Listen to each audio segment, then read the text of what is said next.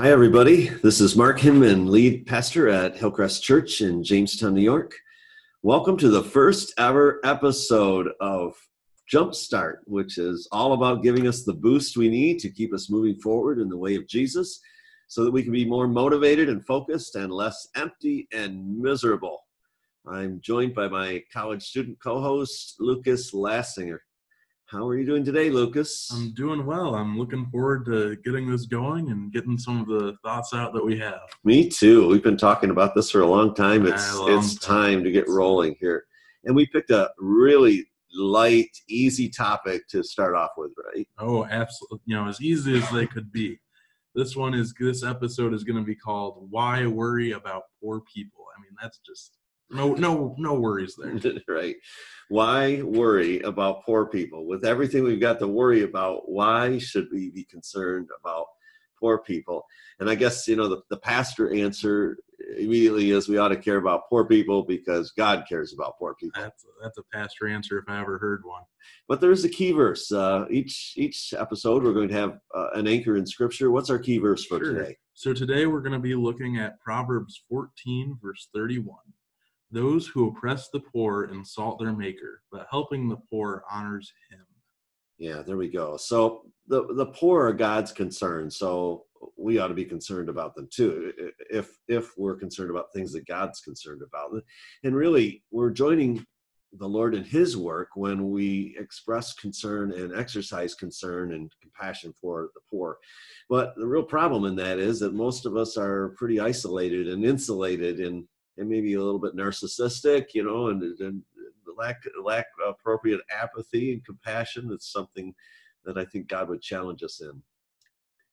So Psalm 12, uh, verse 5 says, I have seen, this is the Lord speaking, I have seen the violence done to the helpless, and I have heard the groans of the poor.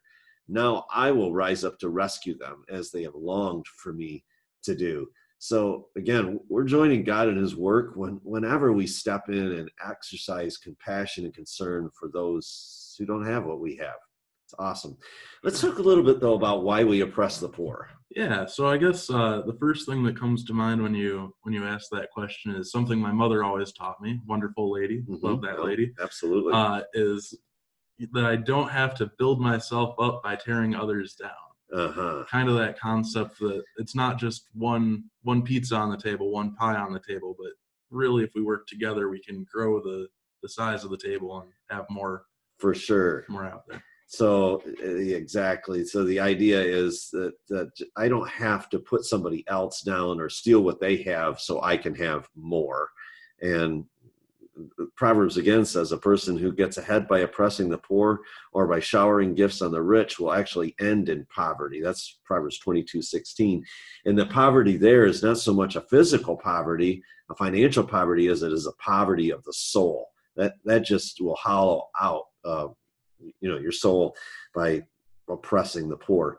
And this is a really deadly serious topic. It, it, it, it, matters not only for now, but for eternity.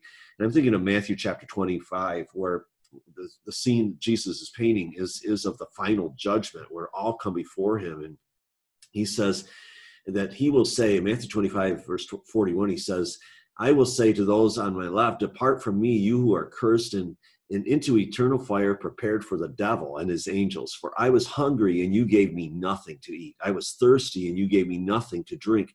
I was a stranger, and you did not invite me in. I needed clothes, and you did not clothe me. I was sick and in prison, and you did not look after me.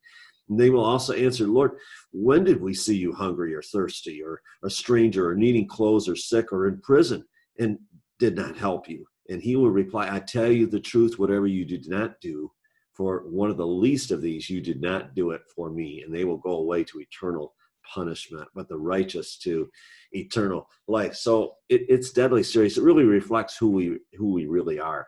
Are we after God's heart or after our own? Sure. Well, and it, it makes me wonder, and kind of taking off of the they didn't see the Lord as hungry and uh, they didn't see him as thirsty. Is how do we how do we oppress people i you know i look at it and i think i'm not doing anything to put somebody down right offhand try to be a nice so, person exactly so yep. could you explain to us explain to me just some of the ways that you think that we oppress poor people. So oppression is actually a bigger thing than I think we're often uh, um, aware of. And I'll give you just one big glaring example of how we oppress the poor. So uh, this has really been brought to me and highlighted by a couple of missionaries that we are church partners with, and they've worked among Muslims for years, and particularly the Uyghur people, who are predominantly in in uh, China, China, People's Republic of China.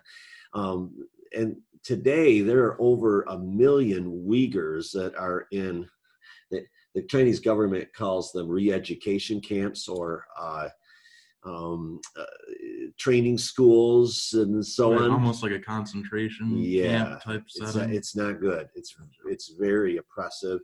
But in these camps, they produce products for Apple and BMW and Gap and Nike and Samsung and Sony and Volkswagen and, and dozens of other companies. They're among the, the, the supply chain, in other words, for I believe it's upwards of 80 well-known global brands. A lot of them related to technology. It's it's horrific. And so every time I buy a pair of Nike shoes or upgrade my my iPhone or you you, you got your your Mhm. Apple Watch, right? Got the tech Um, all over me. Yeah. So um, we actually are enabling these companies to oppress the poor in very vivid ways in China.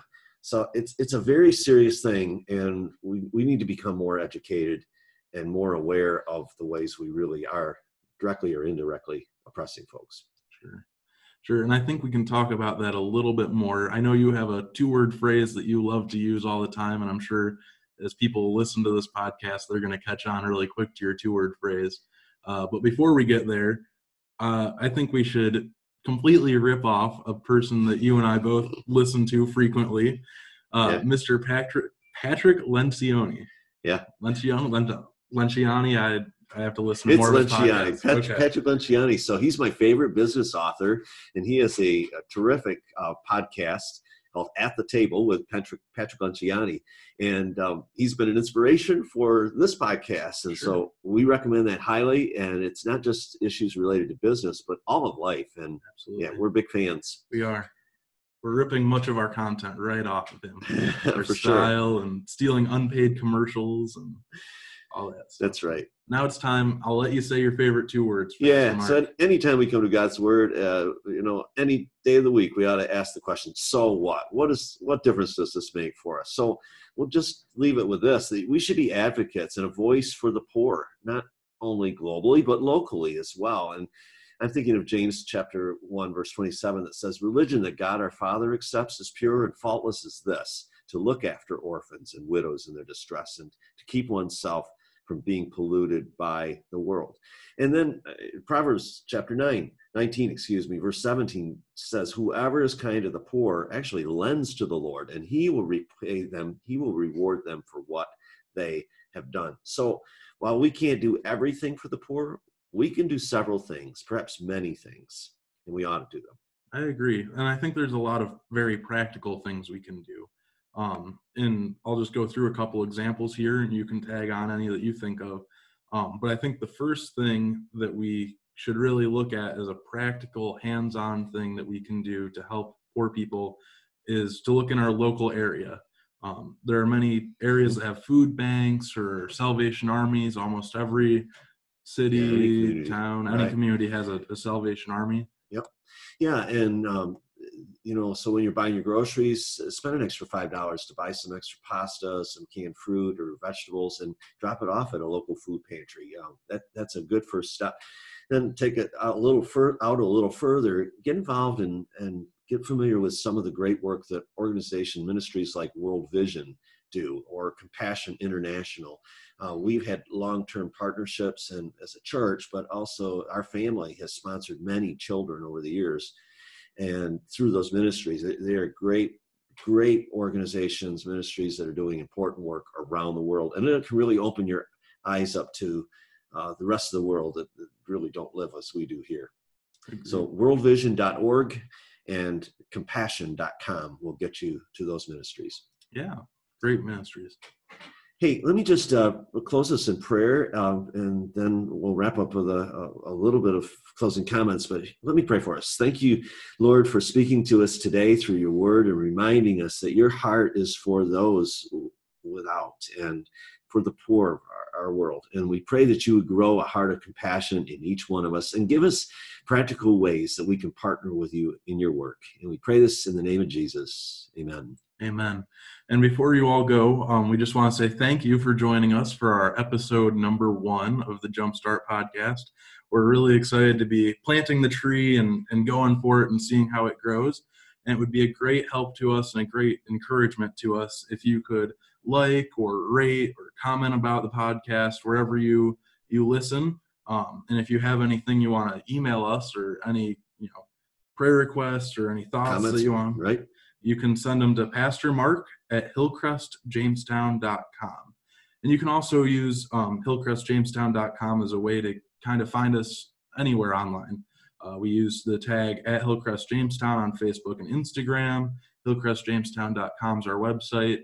You can find out more about us and what we're doing right there. That's right. Check out our Sunday services at 8:45 and 11 a.m. each Sunday on the web or in person. God bless and have a great day.